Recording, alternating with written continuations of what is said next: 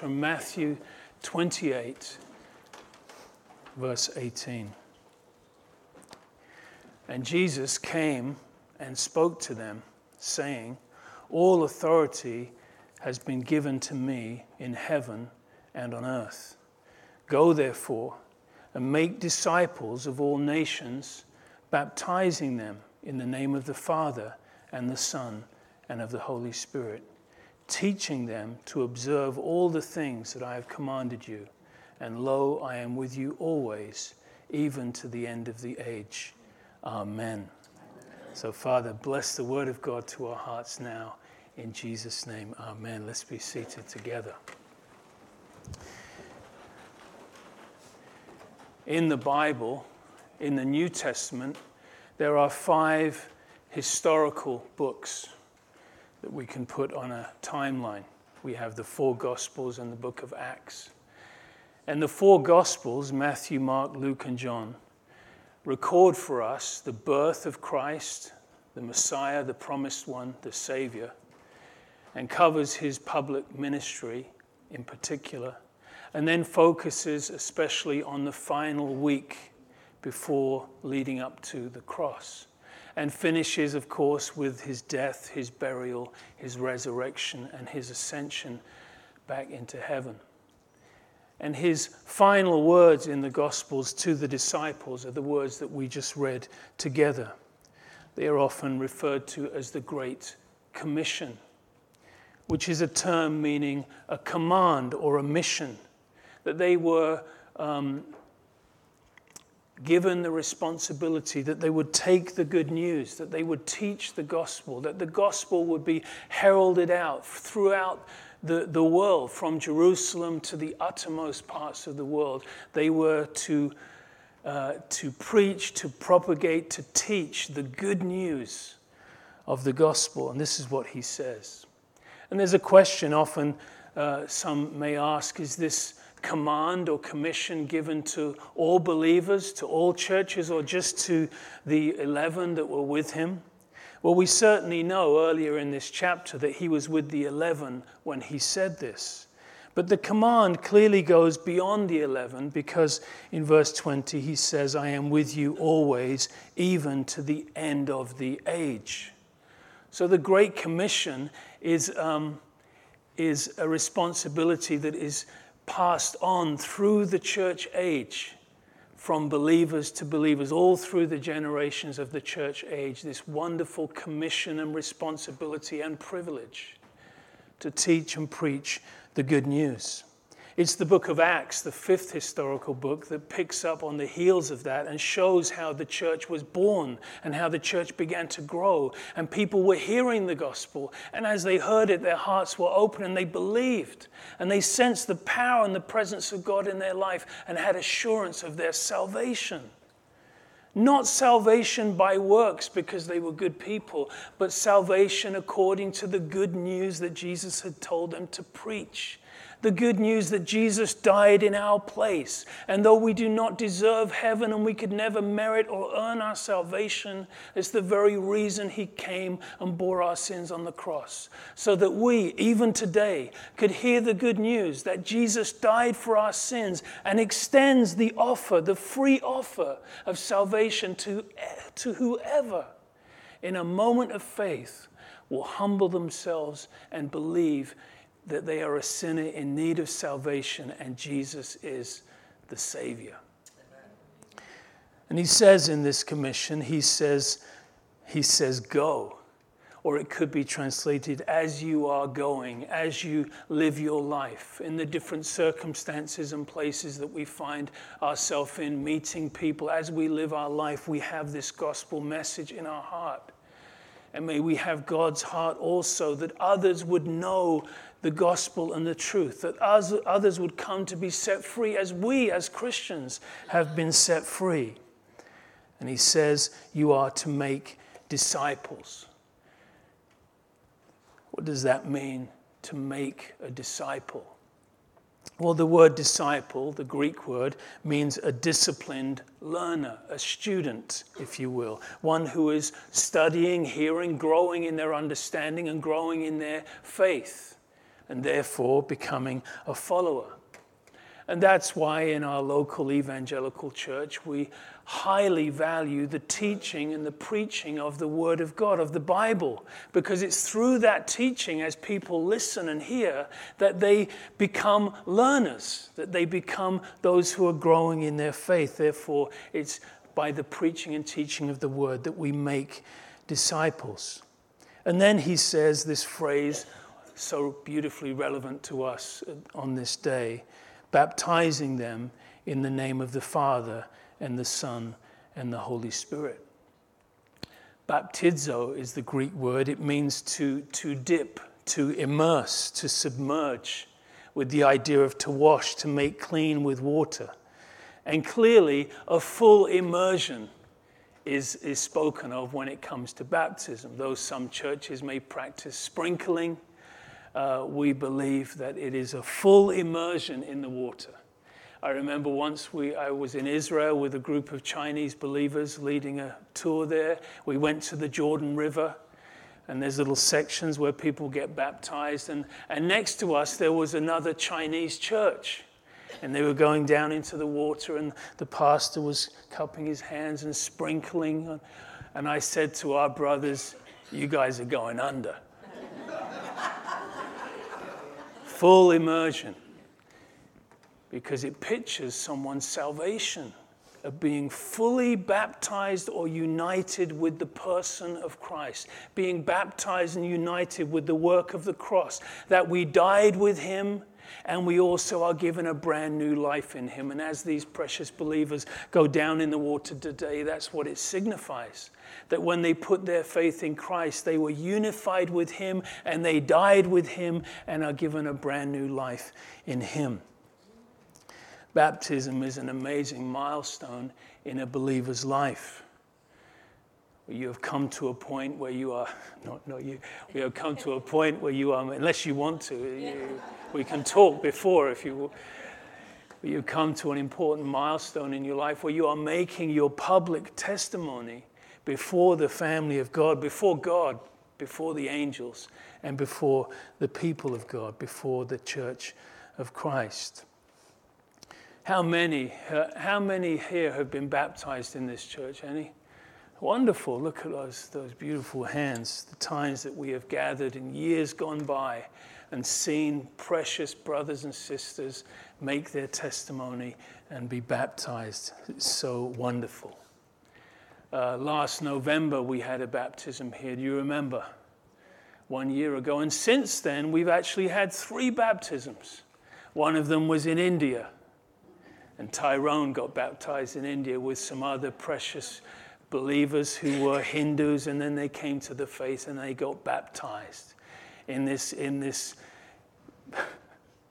in this muddy, you know, lake. And when you get baptized in India, David, he first of all he throws a few stones in the in the river or the lake wherever we are. And we're like, "What are you doing?" He says, "I'm just getting rid of any snakes or frogs that are in there." and he throws the stones in. You see them skip across the thing. He, so there's none in here today. You guys, you're, you're okay.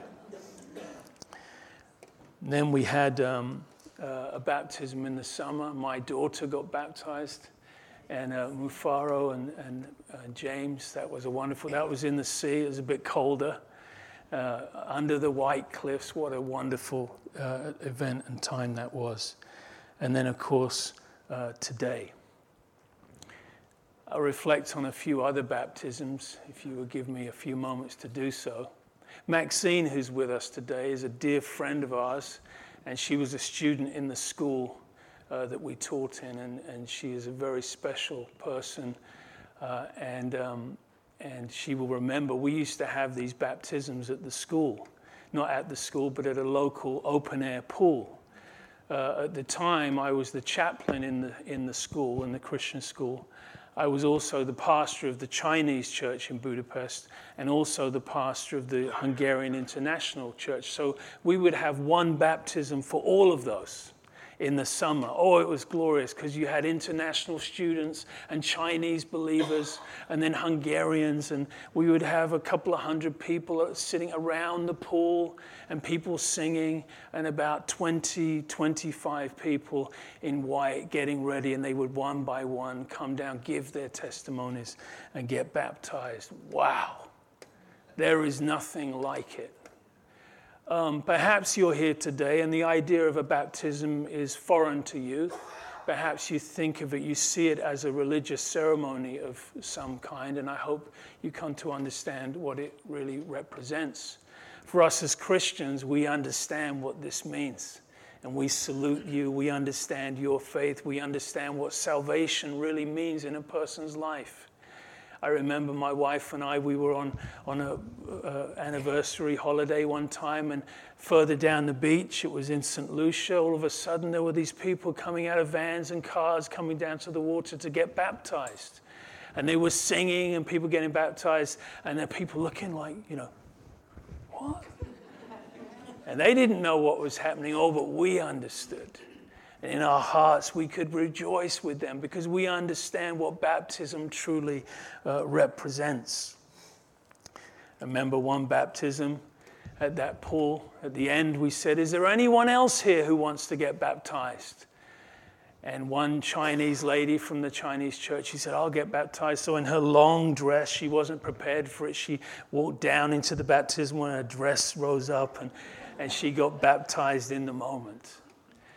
Another time we said that at another event is anyone else want to get baptized? And there was silence. And the cameraman at that moment fell in the pool. and we were like, that doesn't count. That doesn't count. We were able to baptize there people from India and China and South Korea and Romania and, and, and England and all, all, all different nations. It's amazing.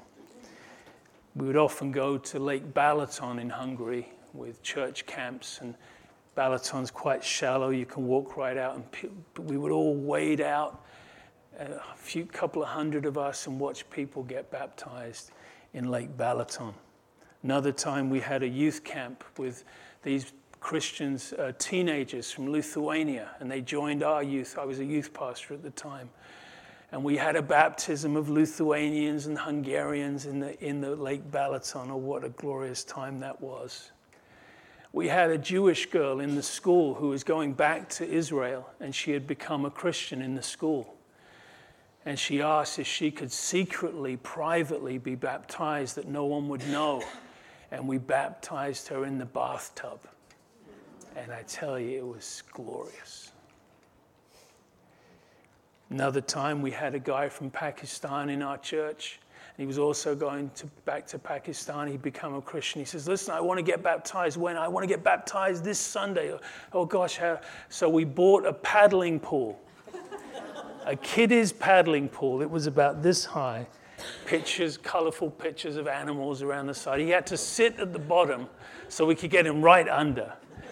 But I tell you what, God was there. It was so, so powerful as we heard his testimony. And I could go on and on. I, the, we did camps in the Ukraine, in the river in Ukraine, uh, by the mountains. these precious Ukrainian believers getting baptized. And of course, as we mentioned, in India.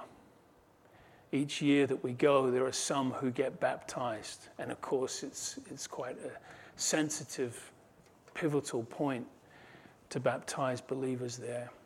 We would drive a, couple of hours. You have to go to the remotest place. We would drive a couple of hours into the mountains through Guma village. And we would drive literally across these like paddy fields where we shouldn't be driving. And we would come to this little dirty river. And we would, we would baptize believers there one girl, her name is Natani.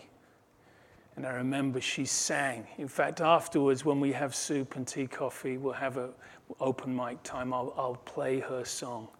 Because on the riverbank, she, she sang, she's beautiful, crystal clear voice just before she got baptized. And I said, what, What's the song about? And she said the song is about, oh, so many, so many, so often love has failed me in this life. And often we get hurt in this life, but God's love has never failed me and His grace has saved me, something like that. And she shared that with us. And again, the presence of God was in that place, at that river. It was incredible.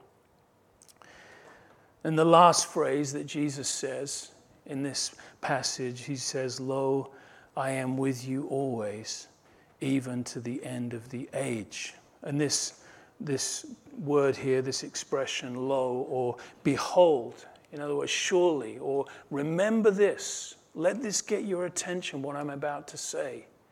I am with you always. In verse 18, he says, All power is given to me. And in verse 20, he says, I am with you always. And in the middle, he says, Go. We call that the, the um, we could call that the Great Commission sandwich.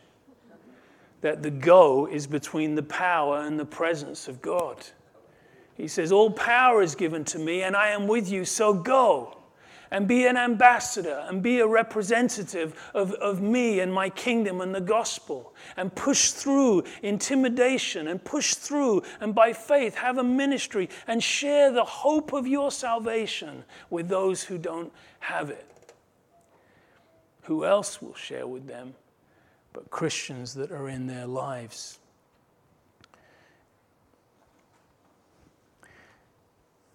But why do we baptize? Let's finish with this. What does baptism mean? It's quite, strange when you think about it. We take someone and they go down in the water and they come up again, and we're like, why do we do that? Well, there are two uses of baptism in the New Testament. One refers to a spiritual baptism, and one refers to the water baptism. And you can't really understand the water baptism until you understand what the spiritual baptism represents. So, Jesus, after he gave the commission, and he also said, I will build my church. So, the building of the church, the drawing of people, the salvation of people is a work of God that we are uh, allowed to be a part of. But the church is not the building, the church is people. 1 Peter 2 5, it speaks of a building made up of living stones. That's the real church, not the building, though we say that we're going to church. But church, in the true New Testament understanding, is the people. It is made of brothers and sisters who have maybe different journeys, but this wonderful one common denominator that Jesus is our Savior and that we came to a point in our life where we heard the gospel and we bowed our heart and we accepted him as our Savior.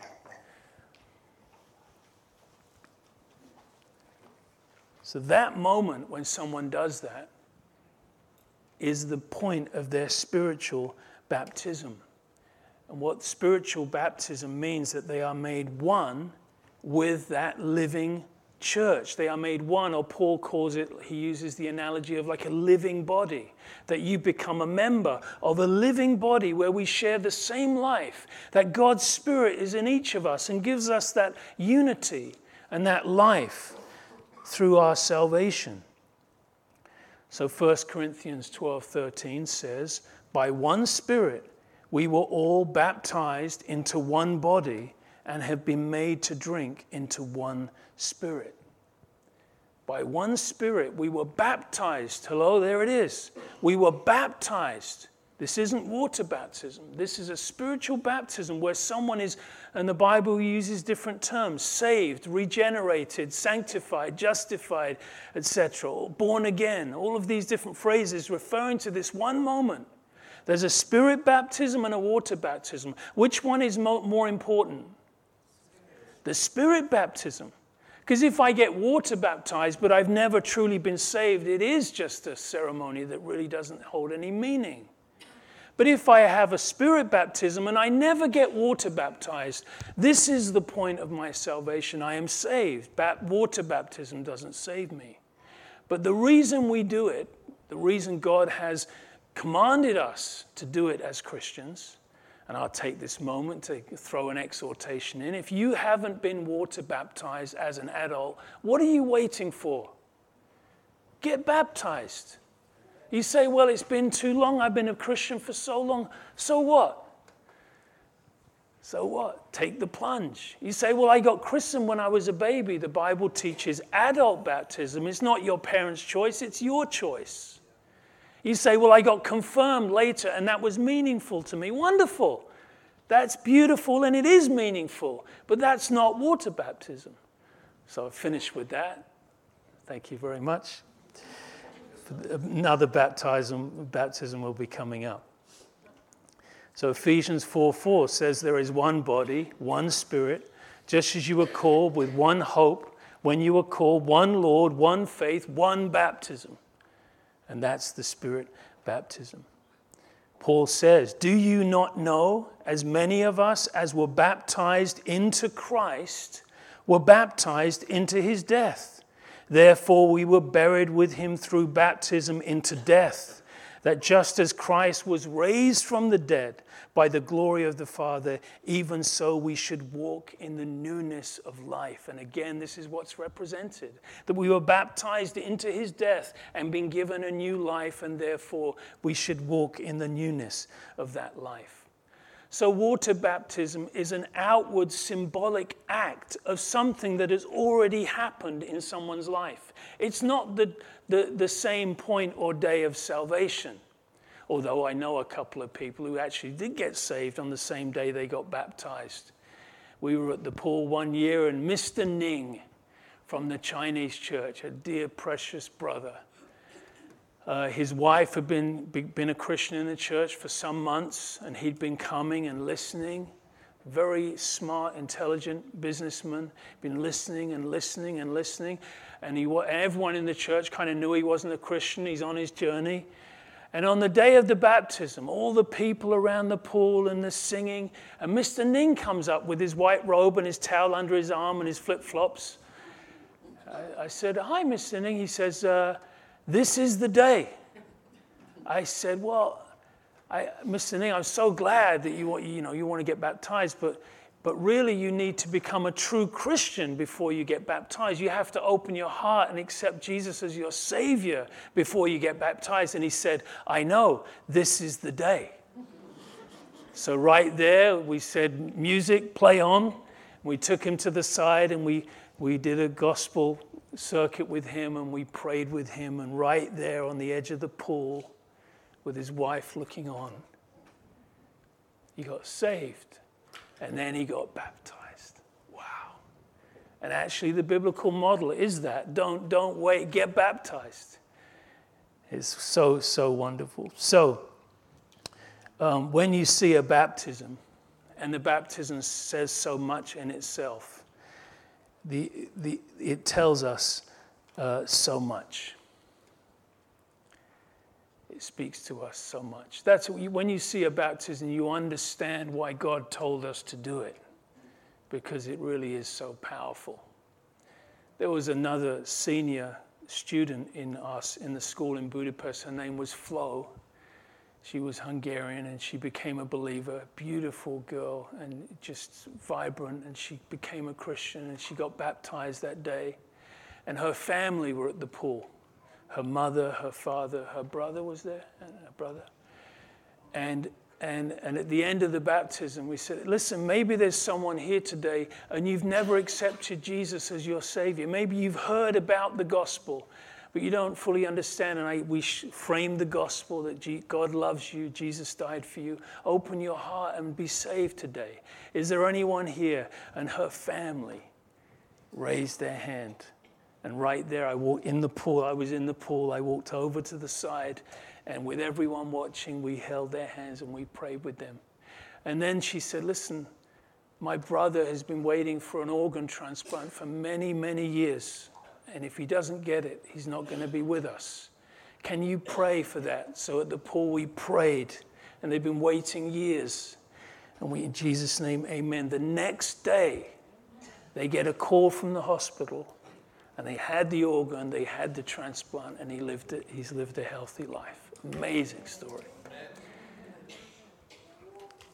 So, the last word in these verses is the word Amen. It's not, Jesus didn't say Amen. Matthew, who is writing, adds the quotes finish, and Matthew says Amen. It's so beautiful. Amen, meaning let it be so, full agreement, let it be so. Yes, yes. And this is what we are saying today. Jesus said, I will build my church, and we are saying, Amen. Jesus is saying, Go make disciples and baptize them in my name, and we are saying, Amen. And we look at these precious believers today on their journey of faith and this decision they are making, and we say, Amen. We celebrate with you, we are with you. We, we understand what it means, and we are so happy and thankful for you. So let's pray together. Father, we thank you this morning. We thank you for the gospel that rings so true and so clear. For there is no other Savior, there is no other way to be saved. And we are more than just flesh and blood, but we are body, soul, and spirit. That we were made to have a spiritual connection and relationship with you. We thank you for the gift of salvation, for the miracle of regeneration in someone's life that is pictured in this, in this ceremony today. Perhaps there's one here that you've never opened your heart to Jesus. Oh, don't let this moment pass by, but look to Him in faith and say, Oh God, I, I come by faith. I, I don't, may not understand it all, all but I sense I, I have a desire and a need for you in my life. I put my faith in Jesus as my Savior, and I ask you to save me by grace through faith and lead me in the way in a relationship with you. We pray. And bless the rest of this time together now. In Jesus' name, amen.